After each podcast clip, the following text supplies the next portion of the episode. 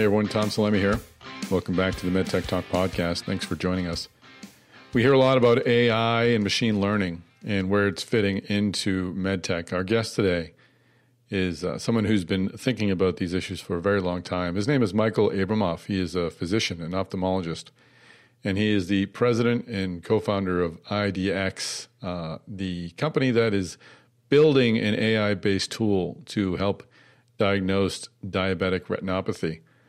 The uh, Michael's story is uh, is a familiar one in uh, in ophthalmology and in medtech, where you've got a physician who's practicing who sees a shortcoming that uh, they just don't find acceptable, and they come up with a uh, a novel way to uh, to develop a new tool that will help alleviate or help solve the problem that they're they're frustrated with. So. Michael had this revelation 20 years ago, began working on AI then now uh, the company is moving forward close. They hope to getting uh, FDA approval for their uh, diagnostic system, and uh, they've got some uh, interesting support, including a, a, deal with IBM. So they're gaining a lot of traction traction in a space that's drawing great interest from uh, from tech companies. So. I hope you enjoy Michael Abramoff's story. IDX is one of those cool companies that I think is is leading the way, and I think we'll be seeing and hearing a lot more about AI in the future. So uh, please enjoy this conversation with Dr. Michael Abramoff, President and Director of IDX. Well, Dr. Michael Abramoff, welcome to the podcast. Thank you, Tom. So uh, we'll get into uh, your company and your, your practice and, and, artificial intelligence in a few minutes, but I always like to take uh, take some time just to understand how our guests found the way to do what they do. How did you find your way into uh, into ophthalmology? So yeah, great question. So when I came out of high school, I was went into college, obviously, or what what is called medical school in where I came from, the Netherlands. Uh, and I was always interested in, in, in both in computer science and, and medicine. But at the time, it was really hard to combine these two interests. They're very far apart, much much more than, than now even. And when I um, discovered something called neural networks, that was really exciting to me because at the time we were trying to mimic parts of the brain with computers. Uh, this research led me to Japan. There I was able to extend it, and, and soon also realizing that at the time the hardware and the computing power was just not enough to really mimic uh, the brain tissue. That led me, um, you know, doing research in Japan through France, where I became really group of people developing software with user interfaces, which was sort of based on, on this research. Eventually, back into medicine, um, I was interested in microsurgery. Ophthalmology is a great profession if if you like images and, and the brain and, and microsurgery. So I did an ophthalmology residency. Then in ophthalmology, the retina is really the most exciting type of surgery for me, at least. And so I did a vitreoretinal uh, surgical fellowship. Um, did you always know you're going to find your way back into medicine over those stints in, in Japan and whatnot? Did you know ultimately you would be a, a medical doctor of some kind? No, I, I thought I, I, I, you know, was going to be happy doing this type of research, uh, being a scientist, being uh, in software. It turned out to be, you know, a bit limited because I, I really, again, I was always trying to combine the two, and it really never worked out. And so when I was a, you know, in my fellowship and even before my residency, uh, one thing that I realized was, that, uh, was seeing all these people with diabetes. And now, as an aside, you need to know that diabetic retinopathy, which is a complication of diabetes, is the most feared um, uh, complication of uh, by people with diabetes, and it's the most important cause of blindness. And it's almost entirely preventable if you catch it early. The problem is that it's it doesn't cause symptoms until much later, and so these people need to be examined by a, a retinal specialist or an eye care provider, really, um, to make sure they don't have any type of this disease, uh, because they won't have symptoms early on, and you can still treat them. So, but I discovered I was essentially seeing two types of, of, of patients with diabetes. Some who had nothing at all, and I would just tell them, welcome back in a year. And the others where it was too late. And they will already have very bad complications from the diabetes and the diabetic retinopathy, where we did surgery, but there was really very little recovery of vision possible anymore. And so I realized, well, you know, maybe we can do better here, and maybe what I did in computer science and in artificial intelligence and neural networks can be of help. That's not 20 years ago, so it's a long road because from there on, um, you do scientific research and you realize, well, it can indeed be done, and these these type of systems can be as good as as me as a retinal specialist. Uh, but from publishing scientific papers, uh, getting you know coming to the U.S. here in Iowa, getting uh, grants from the National Institutes of Health, the National Eye Institute, to eventually inventions and patents, and then moving on to actually bring this to to patients, uh, including doing big studies, big clinical trials to get uh, FDA clearance is a long route, which took 20 years, as I was saying. We're almost, almost at the end. Yeah.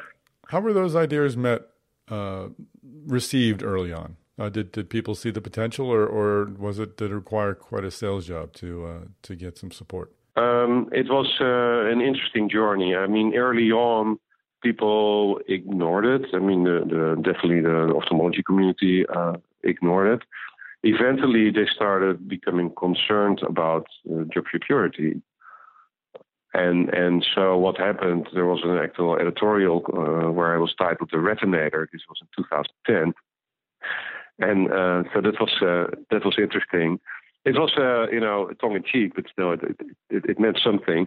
But but when I actually started discussing this and, and presenting uh, the data and where we were going, at scientific conferences and clinical conferences of ophthalmologists, it became very clear that there, you know, there was no concern because many of these people never saw an ophthalmologist, and, and now they will be, be be seen and actually have disease diagnosed, which then needs to be treated.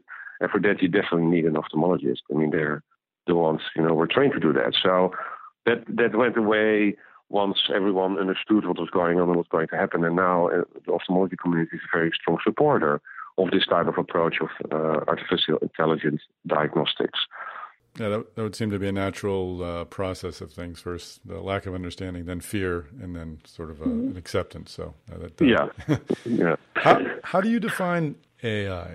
I mean, we're hearing about it so much, and it's, it's I'm sure it's changed over time, and I'm sure it's it's evolved over time. But when when talking to other physicians? I mean, what it, give us the, your your your ten dollar definition of of AI and how it fits into medtech and ophthalmology.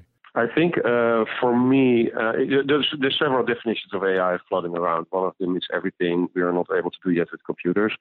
And as soon as we can do it, it's not AI anymore, but a user interface or a database. I mean, what Oracle did many years ago was considered AI at the time. But I think it's it's things that uh, require um, human expertise, uh, thinking, and and training. And and I think diagnostics is a very good example of that. You cannot do that by you know coming out of high school. You need to be trained for many many years to do this type of thing. And if you then uh, for a very limited specific task uh, uh teach a computer to do that. That for me is artificial intelligence. So there's there's another field which is general artificial intelligence, which is really trying to mimic humans, how they think and how they behave. That's not what, what this is about. This is about you take a specific tasks uh, that are highly reproducible and automate them. And is it how prevalent is it now nowadays in uh, in medtech and in, in ophthalmology to have this sort of uh, I guess this sort of capability is it is it becoming more commonplace? Is, are we just starting to see this emerge? Well, we're definitely early on. I mean, uh, FDA has not cleared any AI uh, that directly interfaces with uh, the patients, and so we consider ourselves in the lead. And you know, maybe you heard that, but we expect to get clearance uh, early spring next year. We finished our clinical trial two months ago. And, and so we're very optimistic that we will get clearance and we will be the first. And so that's it's a very exciting period. I mean, we have been cleared in Europe for a few years and as have uh, some competitors. But uh, I think there will be uh, uh, a very exciting time when when when the general public sees that this can be done and it can be safe, because the opportunities for driving down costs are enormous. And you know, I, the, the IDX was founded to drive down cost in healthcare. That's that's the whole goal it's not you know to make nice tools for shiny tools for clinicians. It's it's to drive down costs, which we desperately need. I think. Well, let's talk about the process. How did you come to decide to start IDX? Um, IDX came um, out of a realization that um, you know what my scientific research showed was that it could be done, meaning you couldn't do this specific task of diagnosing diabetic retinopathy from images with a computer at least as good as a human visit and actually better. Uh, you know, we've shown in several studies. Um, and then the next step is how do you get this to patients? And and then you realize that FDA clearance is required, and uh, a lot more beyond that because it needs to get reimbursed, and there needs to be a payment, and that means you need to have a, a viable business model, and that means you need to look at you know how is this paid for, what do we need to to to to have the the team and the people to actually make this a product, and so that uh, that is what IDX is about, and then you want a, a goal for the company. And it was from the start clear for me that that driving down costs in healthcare um, is, is, crucial. Um, I'm, I'm, an immigrant. I'm a, a patriot. Um, I'm, I'm, very much considered as my adopted country, and I think it's a big problem and leading to a lot of political grief uh, that uh, healthcare is so expensive. And if you drive down that cost, you know many of these debates will just melt away because you know it's just a small percentage of our expenses rather than a large part as it is now. It's almost 20 percent, right, of our GDP. And so, um, and then additionally, I was interested in well, what's going on in, in the economics of healthcare. And if you look at uh, something very important, which is what makes us also so rich of a society, is the productivity gains over the last 150 years. I mean, farming, and that's very visible around me here in Iowa, uh, where you know 150 years ago you needed many farmers what you can now do with with a single farmer. Uh, and that's the same case in car factories and manufacturing and everywhere, banking, uh, finance, anything really. You have seen these giant increases productivity over the last 150 years that have been a relentless and continuous. It's still continuing that we increase in productivity, and that creates wealth. Um, and we don't see that in, in healthcare. In fact, when you look at uh, numbers from Bureau of Labor Statistics, and I've you know, presented this data even 10 years ago, uh, you can see that the productivity in healthcare, unlike everywhere everywhere else, is going down. I'm actually seeing as a physician fewer patients than I was 10 years ago. And there's reasons for that. One big reason is electronic health records, which have now been shown to drive down productivity. So where every every industry around us, in, you know, outside of healthcare, is focused on increasing productivity and driving down costs, everywhere uh, healthcare is actually losing every year. And so, you know, rather than it's not even staying the same, it's getting worse. And so that drives up cost. I mean, if I keep seeing fewer and fewer patients for the same amount of money, that means that for each each patient I see, the cost goes up. And so we need to do something about increasing productivity. Automation is the obvious choice, but you can use automation in a, in a good way. And I think what IDX is doing in terms of automating AI-based tasks uh, is a good way of doing it. It actually makes me as a physician more productive. I can see more patients now uh, versus some other things like an electronic health records, where, which may be very attractive for other reasons, but definitely drive down drive down costs. There's a lot of research supporting and uh, supporting that and showing evidence for that.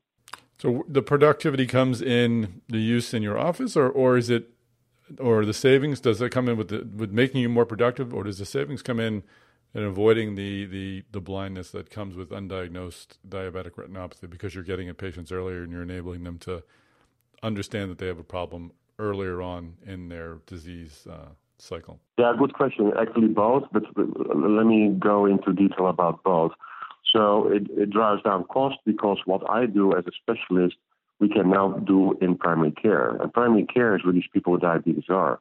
They need to be referred to me to see me and they normally wouldn't. So someone with diabetes, they will see their primary care doctor, their family care doctor, or their you know their medicine doctor and endocrinologist. They, they will be there because that's, that's what they need for the diabetes.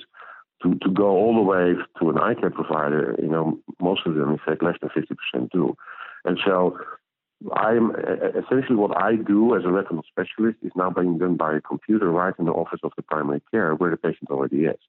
And and instead of me sitting there in the office waiting for patients, it's the computer doing it for me. So I can do other things, including treating the patients that actually have disease, which I, you know, I expect more to see more of them because we, we will screen and detect more of these people with disease, people with diabetes with disease. So that's one aspect. The productivity gains are because my what I do in specialty care is replaced by the primary care doctor having this type of device, this type of AI. Um, and then uh, there's another aspect which is harder to to to quantify, which is if, someone goes blind from diabetes and it's prevented before because we catch it early and treat it, of course the treatment has a cost, but there's a lot of cost avoided if someone just doesn't go blind. There's something called cost-effective analysis, but it's a it's a it's a hard and tough subject. So the, you know we and others are doing scientific studies on that, but it's not as hard as easy to quantify as the cost savings on the other end, where I'm replaced by an algorithm and primary care doctors are doing that. So what what was the process like getting this far with the FDA? How how has that road been? Um, a very interesting road. Uh, the, the, FDA is is is is of course concerned about safety, and we are concerned about patient safety. Um, we started almost seven years ago, if I remember correctly, and so we started discussing them. Well, you know, we have this algorithm. How can we get it? Uh, how can we get it to patients? How can we get it cleared? And we, there was a lot of back and forth initially because they had never looked at this type of technology before. AI was then really, really new in diagnostics, and and and we had never, uh, you know, worked with a with an agency like FDA. So there was there was some back and forth and getting used to each other and, and, and why we were doing certain things and why they placed certain demands on us. And so slowly they became to to converge. And in the last few years, it's been very collaborative, where you know they, re, you know, the FDA many complain about it, and, and, and but you know, there's there's uh, very good things coming out, very good thoughts and ideas coming out of it, which I think made this what you know what IDX has now is is partly because of all these interactions with FDA. And so we were able to convince them of, of, of you know the safety of that it can be done, and what technology can and cannot do, and how maybe to test it. And they explained to us how they see this type of device fitting in practice and where it should be and how it should be explained. And so these are all you know things where we converge now very comfortable with, with, with what, what the FDA is demanding to, to see from us and why we did the clinical trial in the first place to, to show to FDA in an independent, objective fashion that, that is that is safe. And over that time, the uh, over the seven years that you've been sort of engaging with the FDA, I have to think er, at that point, at the very start, you, if we weren't alone, at least you were you were among the leaders. You're definitely among the leaders in this space seven years, fast forward seven years, you've got Google and other major tech players looking into into healthcare. I know you've got a, a deal also with, with IBM, but how is this resurg- resurgence or or or, or um, um, rising interest from tech giants affected your company, and, and how do you think it uh, will help you or hinder you in the future? Well, it's it's it's an exciting time indeed because you know years ago, you know I and a few others were, were working on this almost in isolation. And then you have a harder time, um, for example, investors saying, you know, how what is this going? What is this about? And now that's that you have a much easier job with, with that type of, type of thing because Google and Apple are entering the space. must be must be exciting, and there must be, you know, something going on there. So that, it's helpful in a way. Uh, definitely, there's much more awareness now about AI and the possibilities in medicine. There's probably a you know, a newspaper article or an issue on, on the news every week now about AI and replacing doctors. Um, but you know, we have been in it so long and so diligently and so deeply um, that you know my perspective is maybe a, a, bit different. So it's it's exciting that there's more attention on now, but we just you know chugging along, doing what we need to do with FDA, with creating market plan, marketing plans, with you know testing in Europe, with with figuring out how, how this can benefit patients the best. So we're doing all of these aspects. So it's much more than an algorithm. It's how it fits into practice. Uh, you know how you interact with it, what it, what, what it tells the patient, what it tells the doctor. There's so many other aspects about it. How you keep validating after it's cleared or you know being used, and and so um, it's an exciting time. Yeah, it's interesting. And I wasn't is, expecting this, to be honest. What's that? You weren't expecting this. I wasn't attention. expecting this enormous amount of attention. so it's exciting. and I can see it being a double-edged sword. It, what uh, what is the uh, your your relationship with uh, with IBM? Yeah, that's so that's a, a, very good relationship. We we we, we realized you know we we are uh, an early stage company. We, we don't have an you know, enormous amount of people being able to do the marketing and, and, and talking to governments and, and state actors in, in Europe and, and all sorts of healthcare systems. And so IBM has a, a, lot of knowledge in that. And in addition, they know about AI, and, and you know maybe Watson is a is a famous example. They won Jeopardy. They they beat Garry Kasparov in, in chess. So this they, they, certainly know their way about artificial intelligence.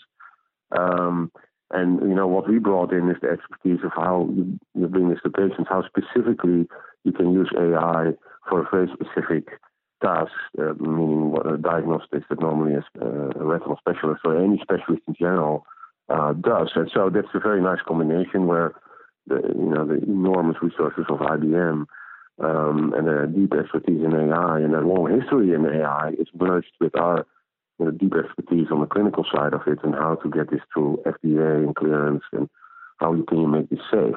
So it's a it's a it's a very nice uh, combo. And was it difficult uh, negotiating that relationship? I mean, it's unlike other strategics and strategic relationships in in medtech or in, in diagnostics, where you're working with uh, a medical company, where you both sort of bring the same skill sets uh, or at least the same understanding of spaces to the deal. Uh, was it was it difficult arranging or, or, coming to an agreement with with IBM? What was that process like? Well, no, I don't think there were particular problems in in the process. So, you know, you uh, again you show your expertise versus their expertise, and you try to make it match together. So it's it's a synergy, right? I mean, instead of uh, seeing well, where are we doing the same thing, and let's cut one of them. No, you see where where are we strong? Where are they strong? How we can you know become both stronger together. So that's what we did, and it took a few months, but that you know it's it's more the enormous size of IBM versus us, where I can call anyone in, in, in two minutes and text them, you know, how do we think about this or that,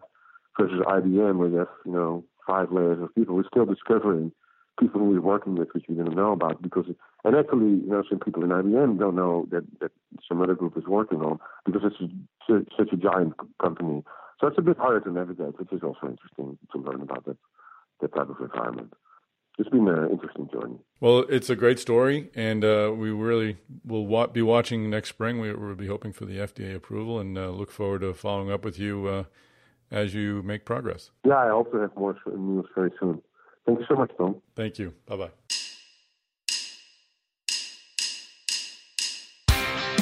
All right, everyone, that is a wrap. Dr. Michael Abramoff, thank you for joining us and for sharing your story. We look forward to hearing from the FDA and wish IDX the best of luck going forward. MedTech Talk podcast listeners, thank you for joining us. Please help us out if you would. Give us a, a ranking on whatever platform you're listening to this podcast on, iTunes or uh, or anything else. It uh, helps other folks find the podcast. Tell your uh, colleagues and coworkers and friends about the MedTech Talk podcast directly. Let them know that uh, you enjoy these conversations and they should be listening as well. Third, please do shoot me an email, tom at healthegy.com. It's the word health followed by letters EGY.com. Healthegy is the producer of the MedTech Talk podcast and our MedTech conference, which is happening on May 31st in Minneapolis at the Loews Minneapolis Hotel. So please circle that date and make sure you're there at our MedTech conference. Finally, do subscribe to the MedTech Talk podcast. Just uh, if you're listening to this on a phone or a tablet, you'll find the subscribe button. Push that a few times, and you will have future podcasts sent directly to your listening device. That's it. Thanks so much for joining us. Again, tune in next week for another great tale of innovation on the MedTech Talk podcast.